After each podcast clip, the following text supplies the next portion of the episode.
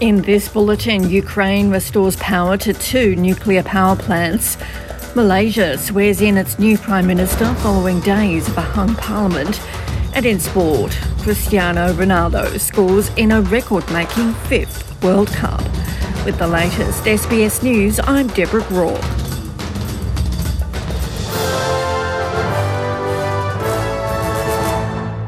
Power has been restored to two of Ukraine's four nuclear power plants as the nation struggles to maintain energy sources in the face of Russian missile strikes.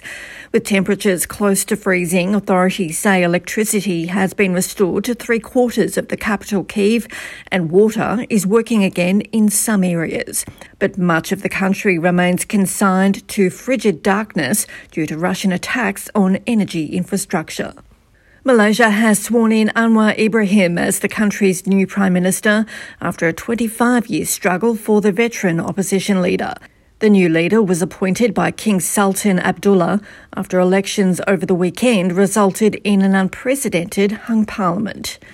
The victory is a long time in the making for Mr. Anwar, who lost the chance to seize leadership more than two decades ago when he was jailed on what was believed to be politicised corruption. Director of Bower Group Asia, Adib Zalkapli, says this is an historic moment for the opposition. The uh, appointment of uh, Anwar Ibrahim as uh, the 10th uh, Prime Minister, I think this is a, a closure uh, to the uh, longest running political crisis in Malaysia that started uh, 24 years ago uh, when he was sacked from the government uh, by then Prime Minister Mahathir Mohamad. For the first time, a very senior UMNO leader mounted a credible campaign against the ruling coalition. Retailers are expecting a big increase in spending at the Black Friday sales this year, despite the rising cost of living.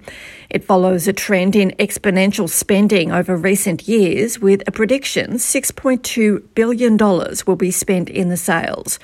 Fleur Brown from the Australian Retailers Association says consumers are planning in advance to avoid expected rising costs. Well, a little surprisingly, we're not seeing a connection between the increased cost of living concerns and retail spending at the moment. We believe there's a lag effect for the impacts of inflation. We'll start to see that bite next year. For now, things are looking pretty healthy. Uh, there's also quite a few Australians wanting to get in ahead of price increases, and that's driving some earlier spending this year for Christmas sales, including this, this Black Friday, Cyber Monday period.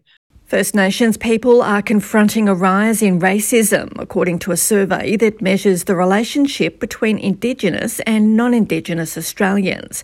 Experiences of racism have increased compared to previous findings from the 2020 and 2018 Australian Reconciliation Barometer. Reconciliation Australia's Karen Mundine says this increase is concerning and could be due to a number of factors, including a lack of education surrounding racism and a failure to monitor online acts. She says allyship is key to addressing the issue. What it really is telling us is this is where we need to focus our efforts. This is where those interpersonal relationships need to be strengthened. We need greater understanding about what racism is. And also, this is where, from a reconciliation perspective, we need our allies to step up and step in. A more positive survey outcome is that 89% of the Australian population believe the relationship between First Nations and non Indigenous Australians is important. There was also strong support for treaty, with 72% of non Indigenous Australians support. Indigenous Australian rapper Baker Boy has taken home Album of the Year at the ARIA Awards, which were held in person for the first time since 2019. Oh my God!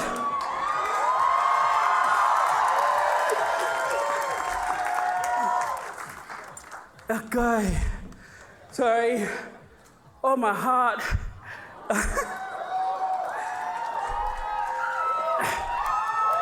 I got a speech ready for you, Mom.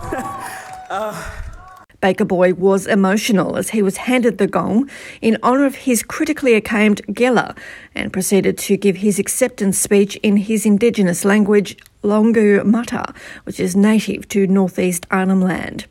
He rapped Medicine for the Sydney crowd before hopping back on stage to sweep up prizes for Best Hip Hop Rap Release, as well as Best Solo Artist and other awards.